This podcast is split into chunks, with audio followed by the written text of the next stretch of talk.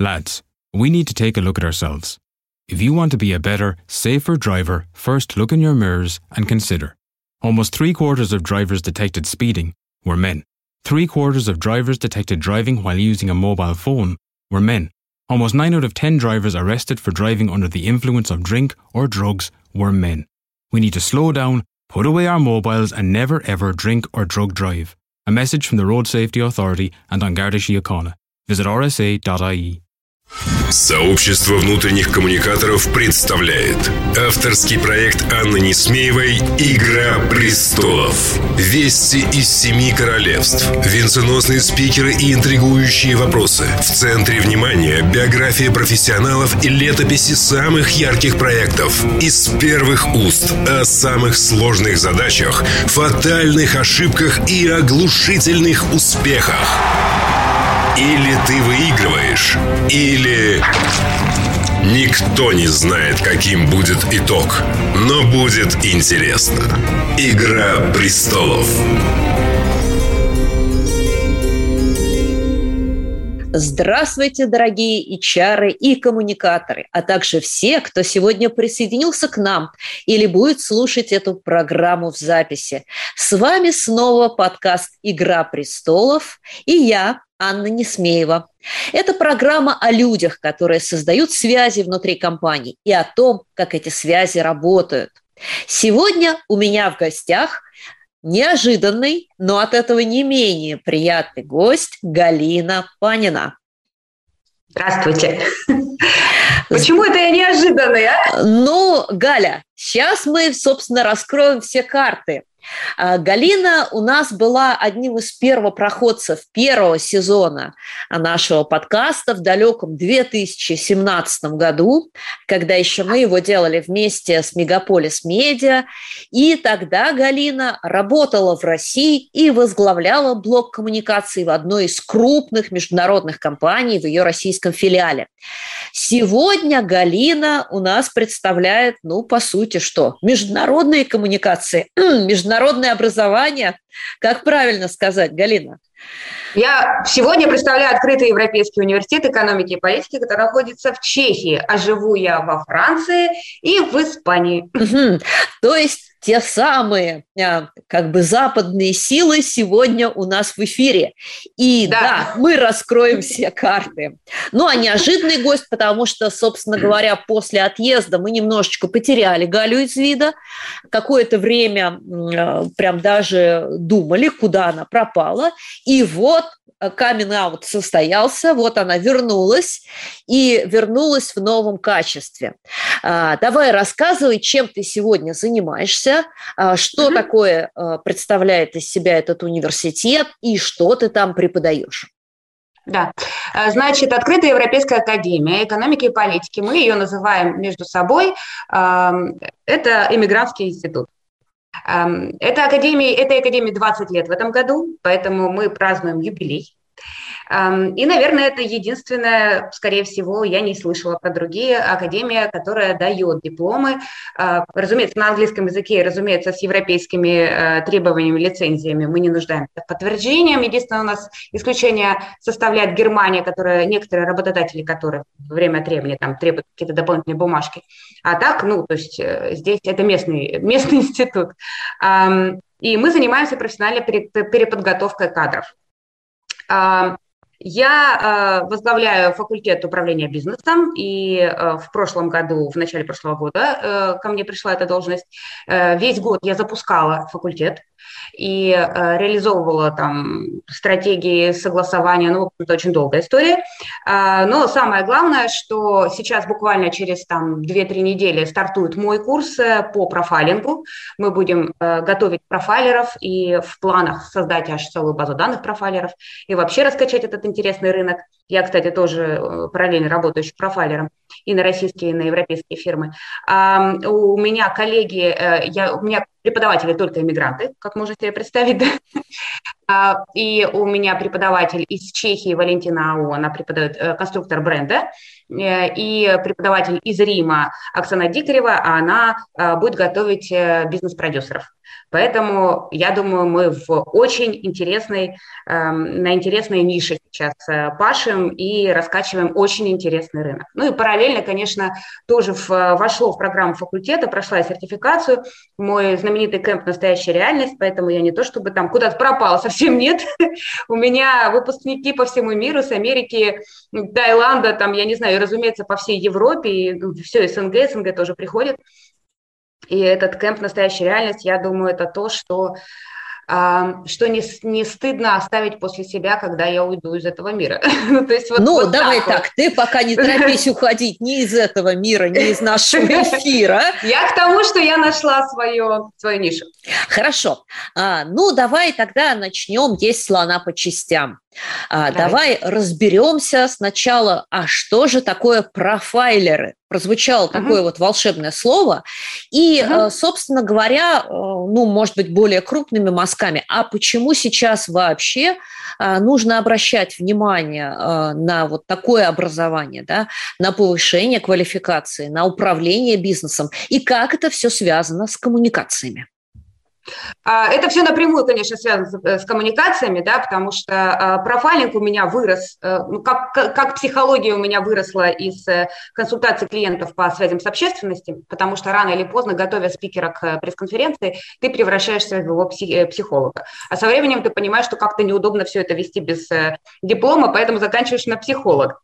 А потом это все идет дальше, ты становишься еще и гипнологом, и вот это все, это же бесконечные а, какие-то подтверждения. Вот, а на профайлера э, я вышла совершенно случайно. Меня пригласил э, стать профайлером э, один из основателей э, группы э, Центра карьерного консультирования, который находится в Москве.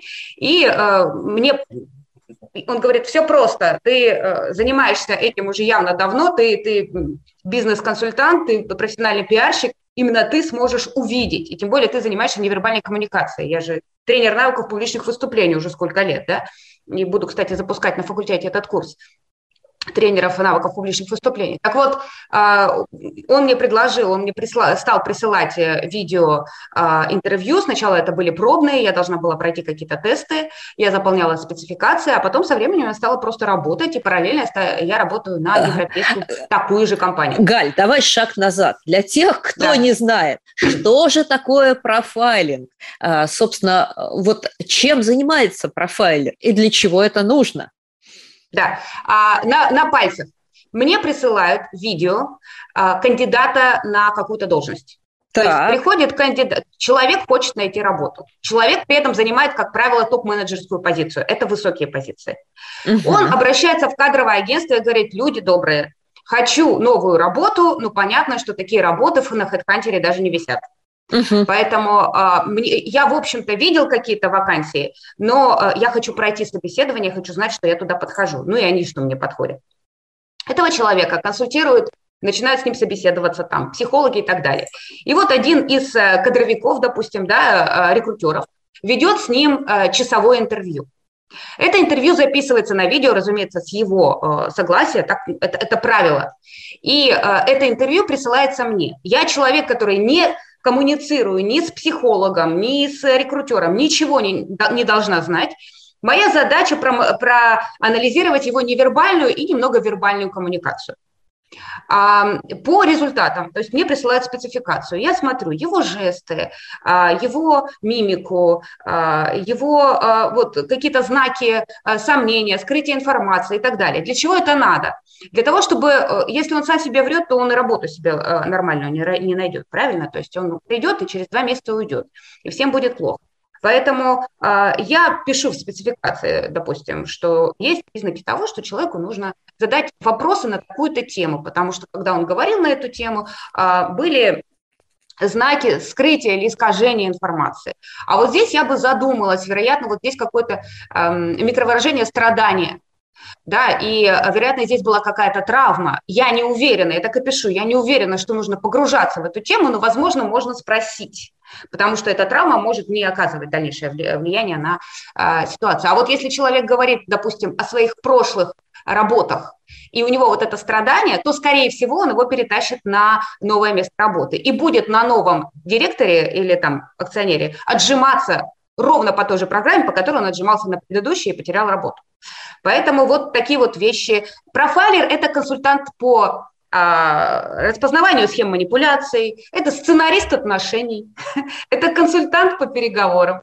Вот. Ну, это то человек, есть, который... Условно да. говоря, это еще э, один шаг в сторону расширения понятий коммуникации. Да, конечно, это абсолютно все про, про, про коммуникацию, да.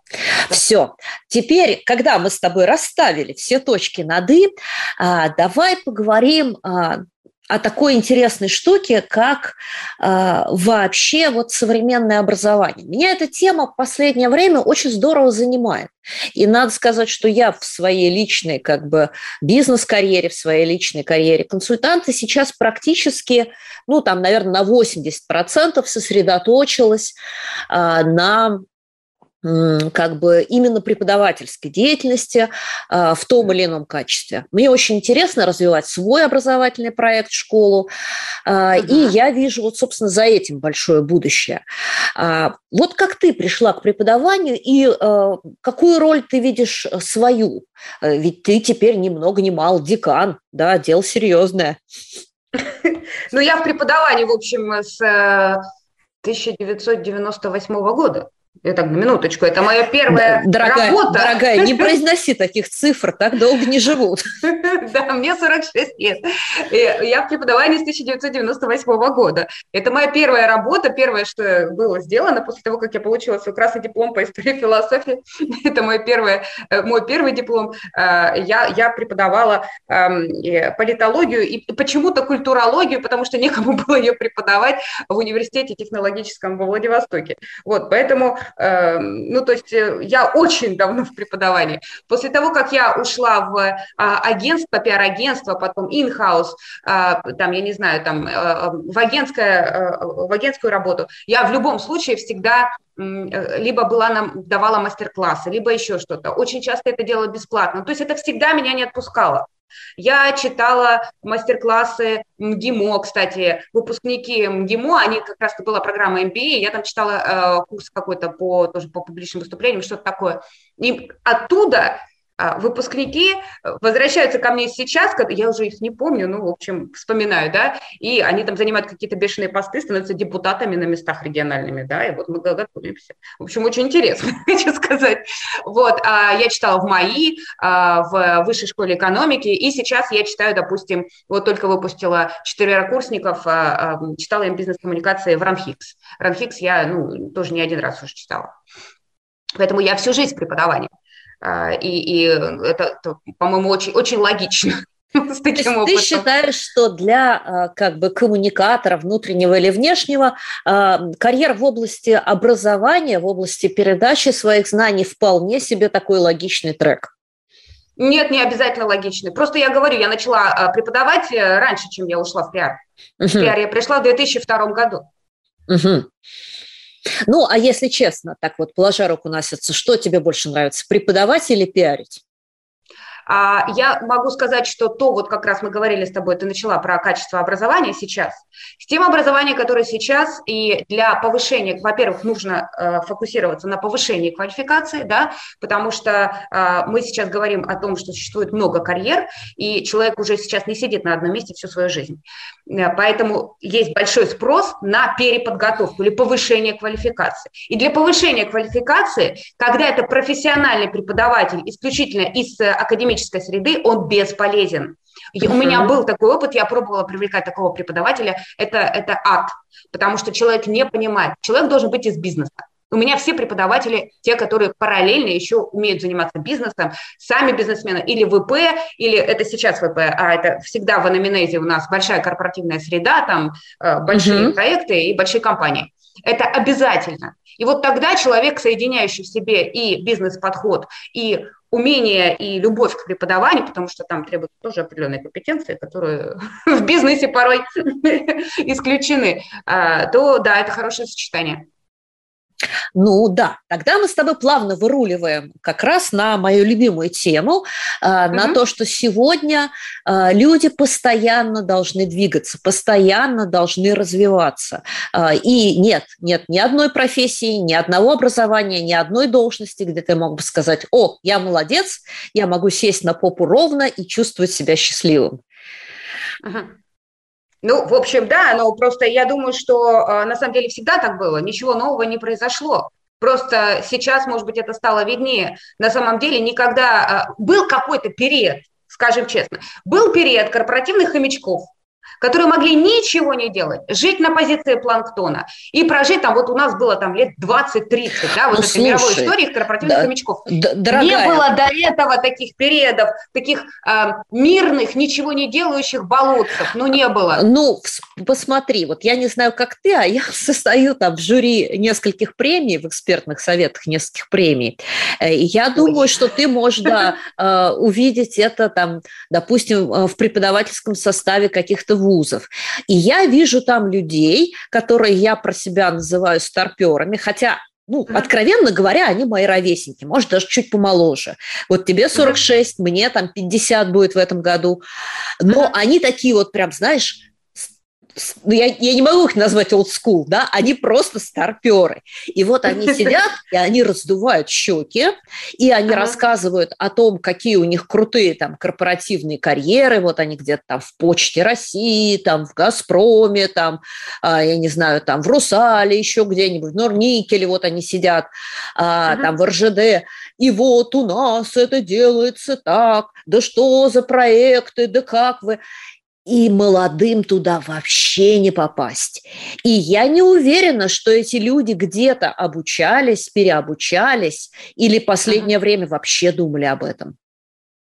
Ну, это специфика, вот ты сейчас говоришь больше о российском да, а, подходе к управлению. Это специфика, конечно, российского управления, что у нас продвигают лояльных, а не компетентных. И потом говорят, что работать никто не хочет. Конечно, ребят, на лояльных и некомпетентных никто работать не хочет. Вот, поэтому это, а, наверное, такое эм, не, не очень показательное э, сравнение. Все эти Да у меня вообще ощущение, люди. что у нас боятся молодых боятся. Да, и правильно делают. И правильно делают, потому что приходят люди гибкие, умные, креативные, быстрые. И когда э, приходит такой человек в твое дело, первое, что у тебя приходит в голову, он, он тебя подсидит. И он тебя подсидит. Поэтому лучше его не брать. А ему лучше к тебе не идти для того, чтобы не портить себе жизнь и не становиться таким же, как ты. Да, ну слушай, в таком случае, боюсь, мы с тобой а, либо испорченные преподаванием люди, либо изначально на другое заточены. Я как вижу такого человека, говорю, о, круто, давай в нашу команду, я хочу, давай, давай придумаем проект. А, ну хорошо, мы с тобой поговорили об общих вопросах, и теперь, после небольшой паузы, самое время перейти к нашей второй рубрике. Вести из семи королевств. Это новости семи королевств. А в этой рубрике я традиционно подбираю новость для своих гостей и прошу их прокомментировать, как эта новость будет влиять или, может быть, не будет влиять на тот рынок, на котором мы работаем. И да, я подобрала тебе даже две волшебные новости в связке с нашим разговором. А Давай. Первая новость а, звучит так. А, согласно исследованию компании Talent Tech, это такая вот у нас есть э, консалтинговая компания на нашем рынке, в 2021 году подавляющее большинство российских компаний столкнулось с падением интереса к их вакансиям а две трети предприятий не смогли найти на рынке подходящих им кандидатов. А, и более того, 40% а, работодателей пожаловались на то, что а, оферы, которые принимаются изначально в течение там, небольшого срока, в течение недели отвергаются. И каждая третья компания пострадала от хантинга. И в пандан к ней я хочу mm-hmm. с тобой поделиться небольшими цифрами. А, в Давай. ЦИОМ опубликовал данные индекса счастья россиян. И, ага. о да, индекс счастья составил 71 пункт, что на 17% больше, чем в марте 2021 года. 84% россиян считают себя счастливыми. А, и 31% опрошенных считают, что в их окружении счастливых людей больше, чем несчастных. 29% назвали основной причиной счастья здоровье своих и близких, свою семью, своих детей, свое хобби и удовлетворенность, удовлетворенность жизнью. Заметь, работы здесь нет. А, вот давай как бы вот эти две новости в связочке попробуем прокомментировать. Ну ты хорошо, ты их уже связала. Ты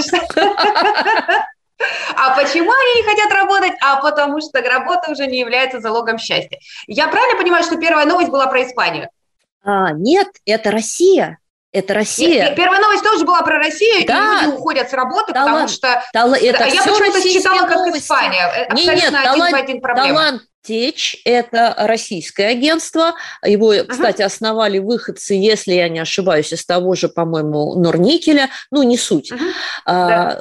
Крупные там HR-эксперты сидят, вот они все это исследуют.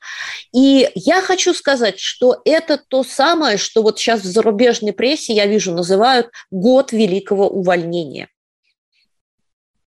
Потому что люди находят себя. Знаете, бежим, бежим, бежим, бежим. А потом ты раз, ты останавливаешься. Это знаешь, как, э, почему люди разводятся и расстаются а, после, допустим, в отпуск вместе съездили, все было хорошо, приехали домой и расстались.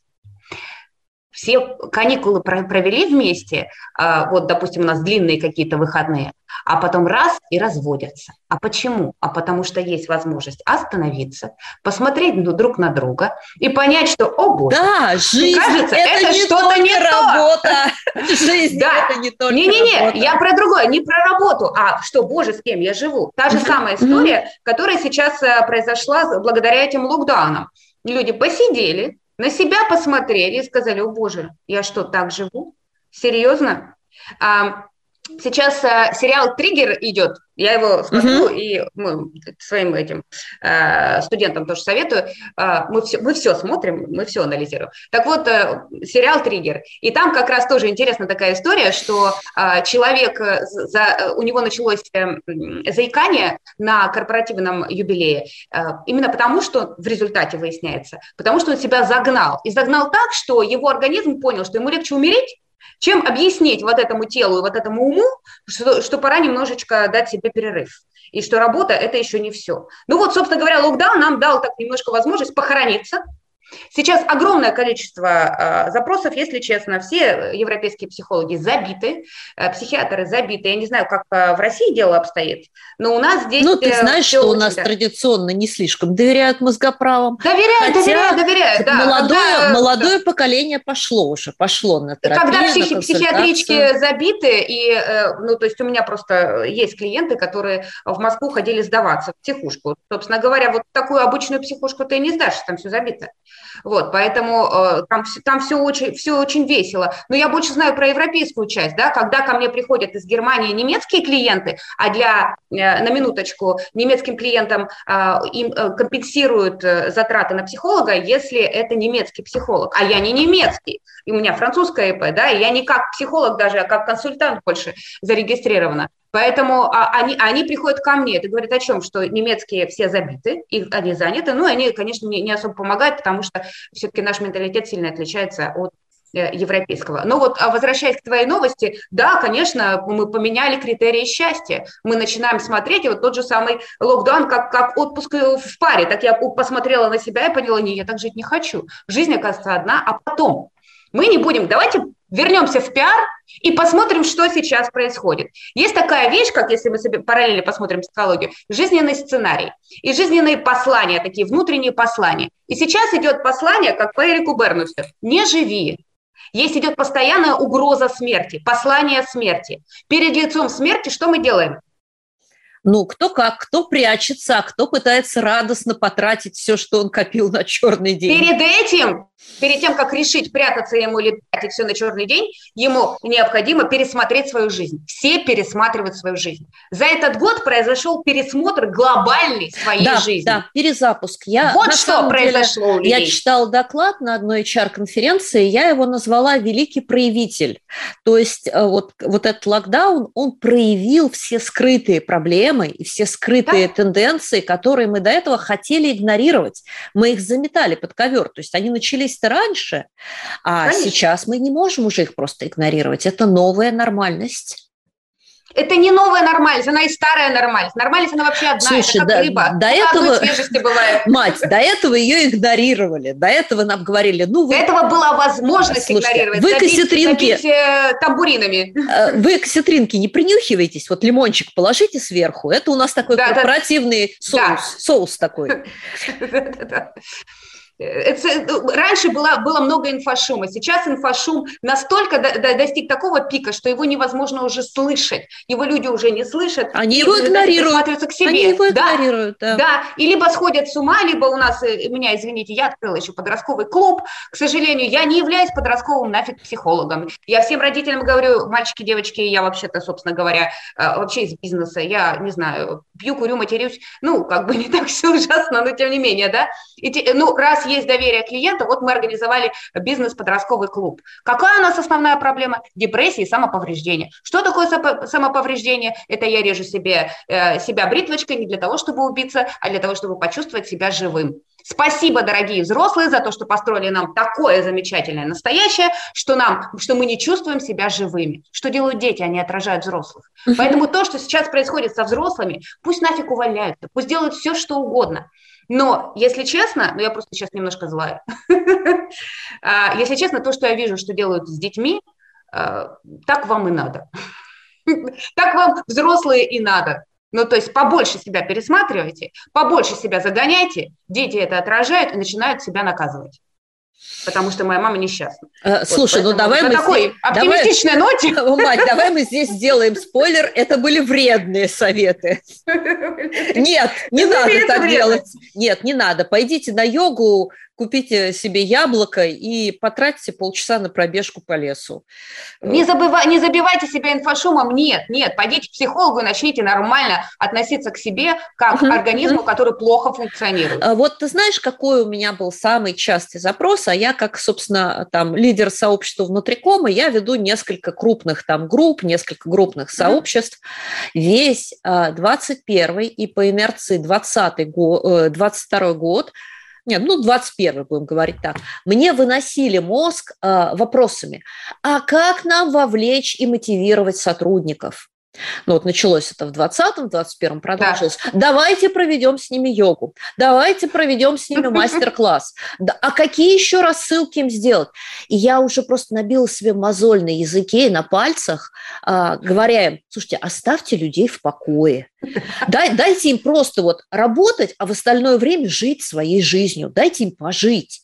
Потому что когда они ушли на удаленку, у них рабочий день вместо 8 или 10 часов стал 20 часов. Вы да. выносите мозг с утра до вечера. Вы вторгаетесь в их пространство повсюду. Вы их веселите, вовлекаете. Они не хотят этого. Конечно, конечно. Нет, то, что, то, что происходит, это, это, это очень, хоро... это очень интересно. Это пойдет во все учебники. Слушай, как люди пытались... Это как ребенок, он что-то требует, а ему родитель говорит, а вот посмотри, пожалуйста, на вот эту погремушку, а посмотри вот сюда, вот посмотри, какая птичка пролетела. А ребенок требует конкретную вещь, он не хочет птичку и погремушку. Вот такое же отношение работодателя обычно к своим сотрудникам. А давайте их будем отвлекать. А давайте к ним будем относиться как к взрослым людям, таким же, как мы, и вы не поверите, порой даже умнее, чем мы.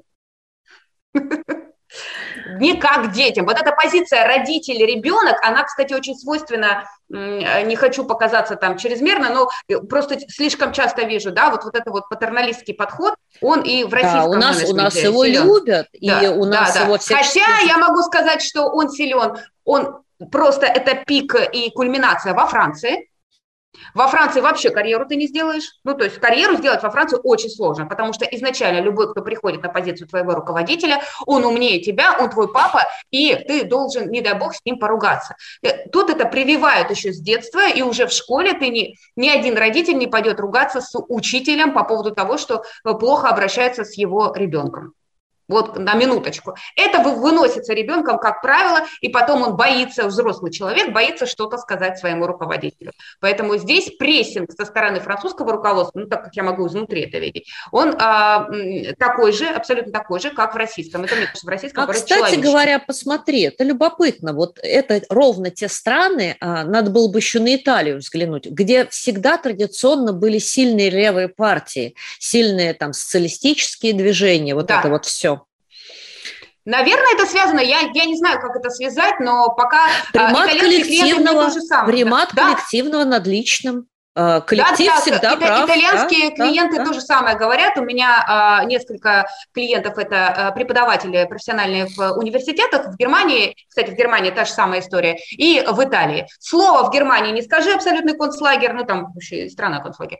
А, вот. А в Италии та же самая история. Академическая среда в принципе специфична, мы знаем, да, преподавательская. А уж европейская академическая среда это, это, это вообще какой-то нонсенс. И то, что там происходит, это постоянные а, подтверждения того, что ты преподаватель преподаватель, а там же получают должности во Франции, э, в, в Италии, по-моему, на 5 лет, что ли, э, можно быть преподавателем, а потом либо ты должен продвинуться, либо ты увольняешься и ищешь другой университет. И принимает это решение коллектив, коллегиальный совет из э, твоих коллег, и это значит, что с ними со всеми нужно очень сильно передружиться, иначе они тебе сделают большую э, козью морду.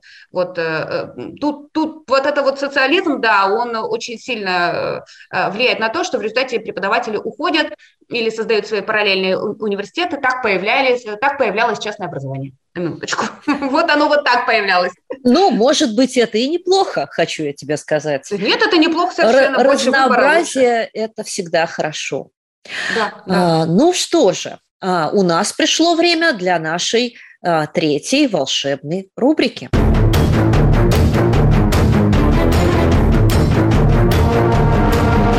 Кто сидит на железном троне? Кто сидит на железном троне? А, в этой рубрике мы отмечаем а, и доброе, и полезное, и замечательное, и великое. Скажи, пожалуйста, кто сегодня молодец? Вот с кого бы ты предложила нашим слушателям взять пример? Кого мы хвалим? Кто вот кого нас сейчас хвалим? образец для подражания? Образец для подражания. А, я не понимаю, что, что значит образец для подражания? Надо ну вот мы смотрим вокруг. Ага. А, кто-то берет себе там а, гуру в профессии, кто-то берет себе просто великого человека, кто-то говорит, что там, ну я не знаю, по каким-то критериям вот, вот этот человек или даже группа людей, вот они прям молодцы, мы хотим быть как они. А, вот вот тут, наверное, да, и, и кроется то, на чем я застряла. Тут же во мне э, практикующий психолог вылез, да, потому что вот это вот...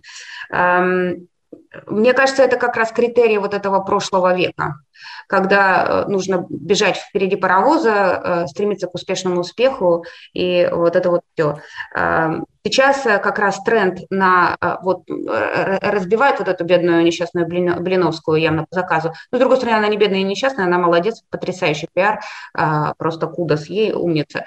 Мы сделали, кстати, ее разбор в нашими преподавателями, у меня на YouTube-канале есть. Разобрали Блиновскую как кейс разбирали как с точки зрения профайлинга, с точки зрения конструктора бренда и с точки зрения бизнес-продюсерства. А, люди, которые идут к себе, вот они на железном троне. Uh-huh. Они быстрее и легче адаптируются под окружающую ситуацию. Люди, которые перестали искать справедливости.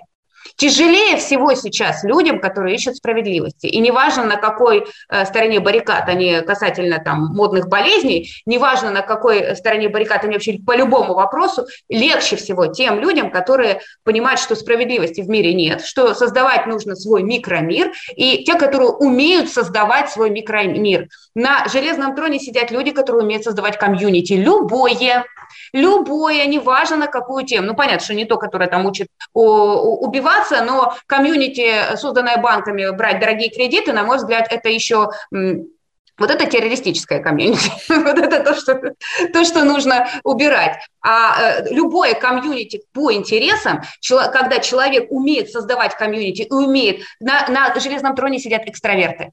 Вся это, весь этот культ интроверсии, как э, залога ума или там чего-то еще, а не неумение коммуницировать, да, он, он э, сейчас терпит поражение, хотя потому что они, они первые э, кандидаты всегда к психиатрам, и мы сидим на сопровождении. Я вот на сопровождении там клинических депрессий, да. Вот, вот, вот это, это вот те, те самые клиенты наши, это те самые бывшие, о боже, я интроверт, я ни с кем больше не общаюсь. Экстраверты сидят на железном троне, те, которые умеют создавать комьюнити, те, которые не бегают со своей правдой и не машут ей по всему миру, те, которые умеют понимать свои собственные потребности и согласно этим потребностям выбирать людей, не, не, не, не кому я понравлюсь, а кто мне понравится. Ну, Никому знаешь, я подхожу, а кто а, мне Я подходит. хочу, может быть, вот э, чуть-чуть здесь довернуть оптику. Uh-huh. Я бы сказала, может быть, даже и неплохо бороться за справедливость, если это твоя внутренняя потребность. Да. Беда в том, а, что нужно перестать копировать чужие успешные сценарии или те, да. которые нам кажутся успешными. Абсолютно. Ну, то есть, условно говоря, история успеха не равна рецепту успеха. И вот Нет, это... а никто не знает, что за кулисами этого успеха. Ну, так слушай, весь наш Инстаграм, по крайней мере, российский, но я думаю, международный тоже, а, забит бесконечными успешными историями успеха. Вот всякого разного рода, да, и как бы вот этот вот натиск, он как инфошум, он лезет из всех щелей. А, там, от рэперов а, до, я не знаю, там, инстамамочек. А, а с другой стороны, э, вот если, а что мы тогда будем? Бросаться в другую крайность и показывать э, э, истории неуспеха? Не, а не, историю нет. настоящего пути никто тебе не, пока, не покажет? Нет, я не про показывание, я про то, что э, молодцы те, кто ставит фильтр, те, кто говорят, uh-huh. да, это интересно, но я буду искать свой путь. Для этого нужно прийти к себе. Вот для этого у меня и есть эта программа, про которую я говорила, кемп «Настоящая реальность». Шесть недель человек идет к себе. После этого вот у нас они все 120 человек в закрытом клубе, э, все встречаются, общаются, и у нас есть закрытые программы. И все направлено на то, чтобы идти к себе и при этом быть среди единомышленников. Совершенно с тобой согласна. Хочешь бороться за справедливость, будь среди тех, кто борется за справедливость. Но не требует от всего мира стать по стойке смирно именно в твоем направлении. Да, да, да. То есть все-таки все больше и больше разнообразия. Даешь разнообразие, долой Северную Корею. Это да, и долой глобальный порядок, все эти правые, у нас тут скоро выборы президентские во Франции, угу. вот, и никто не сомневается, что победят правые. Ну, в общем, фашизм шагает. На, на самом деле, я тебе хочу сказать, что правые и левые нынче э, во многом поменялись местами, потому да. что, с одной стороны, ну вот я э, не краем глаза, конечно, слежу за Европой, но в основном все-таки за Россией. И у нас э, с левыми лозунгами выступают консерваторы. И они не менее требовательны. То есть если раньше леваки были за свободу, да, то есть вот как угу. бы свободная да, свобода да. от э, того самого мирового капитала и принуждения, а, то сегодня леваки и у нас, и я смотрю а, как бы вот с такими социалистическими лозунгами во Франции я их вижу, и в Европе я их вижу, они говорят, нет, государство должно всех принуждать, включая корпорации, чтобы а, наша правдивая правда а, и наше там МИТУ, там наше гендерное разнообразие, наше там, я не, ну, в общем, наше вот это вот все а, цветное и полосатое, чтобы оно mm-hmm. было обязательно для всех. И не дай бог вы скажете, что вы этого не разделяете. Не дай бог да. вы скажете, что вы этого не хотите, что вам, например, не нравится электромобиль, и вы хотите ехать на добрый старый, там, я не знаю, Вольво или на своем стареньком джипе с дизель-двигателем. Вы гад, враг и, и вообще Грету Тунберг вам в постель. На этой оптимистичной ноте прям страшно. Да, я с тобой согласна. Ну, шкала, она меняется, и у нас... Вот да, любопытные такие Центром становятся левые, да, и э, это не столько... Это же шкала, она же такая гибкая, она, она не от точки зрения зависит, а от большинства. что сейчас победило. Ну вот, вот интересно, что большинство вот с этими левацкими идеями становится не менее доминантно, не менее требовательно да. и э, говорит, мы правы, все должны быть такие, как мы. Но нет. Авторитаризм, да, он свойственен мы с, мы бы, с тобой, лю, как, любому экстриму, да. Как старые либералы выступаем за разнообразие и свободу. Как традиционные консервативные либералы, да? Да, совершенно верно. Ну что, а, хорошо, обсудили мы это, и самое время переходить к нашей финальной рубрике «Вредные советы». А, тут мы приносим добро и причиняем пользу. Угу. Скажи, пожалуйста, какой совет ты бы дала начинающим коммуникаторам, тем, кто только думает о том, чтобы прийти в профессию, или наоборот, кто в ней уже давно и размышляет, а не уйти ли ему в свободное плавание? А те, которые только думают или только-только пришли в профессию, вот только что их выпустила четвертый курс э, РАНХИКС э, «Связь с общественностью», и э, мы как раз разбирали на бизнес-коммуникациях, как себя презентовать.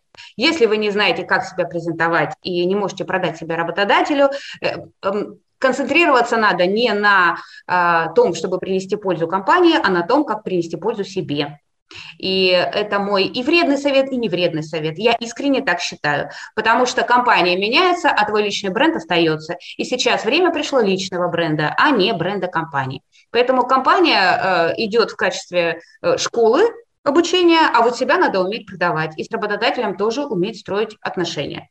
Те, кто уже давно находится в профессии и думает из нее уйти, раз они думают, значит, у них есть такая потребность, и раз они предприняли, то, может быть, какие-то шаги, тем более а, совет, разумеется, приходите куда-то учиться, приходите к нам, но перед этим очень советую сначала взять паузу, взять вот это gap year, а, с собой разобраться, ну, допустим, я говорю, пройдите кэмп «Настоящая реальность», Хорошая программа, но только через собеседование всех подряд не беру.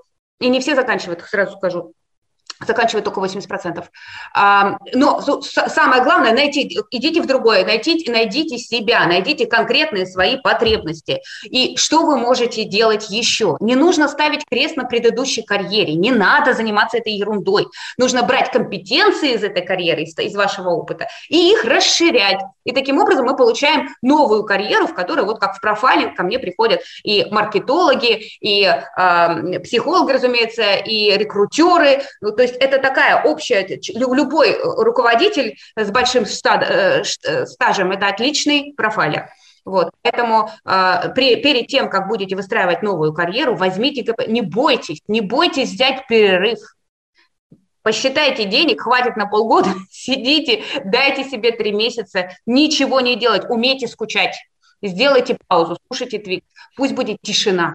Ой, Просто взять ну, тишину. Ты знаешь, вот э, честно, с одной стороны я с тобой соглашусь, а с другой стороны у меня всегда был вопрос, когда люди говорят, я скучаю дома, или я скучаю в отпуске, или я скучаю наедине с собой, а, мне все время хочется сказать, что реально, правда, вот, вот тебе скучно с собой, тебе нечем заняться, парень. Знаешь, что я думаю, что это идет это нет, я думаю, что это идет от э, такого родительского. Э, у меня буквально вчера была э, и позавчера сессия с мужчинами, сейчас идет э, шли два дня, и э, спрашивала, у тебя было такое, что ты маленький дома сидишь, телевизор смотришь, в это время родители заходят, а ты не ожидал, и такой, опачки, телевизор выключаешь. Он говорит, нет, у меня такое было, когда я сижу какой-нибудь ерундой занимаюсь, мама только в комнату заходит, я раз книжку открываю. Ну то есть э, вот это вот запрет родителей на то, чтобы ничего не делать, он и рождает нам и дает сейчас нам пока поколение 50-ников, а, полтинники, которые не знают, чем они, чего они хотят на самом деле. Слушай, потому но что это в детстве не... не разрешили хотеть. Слушай, но это же не история про ничего не заниматься. Это история про то, что заниматься то, что неодобряемо старшими.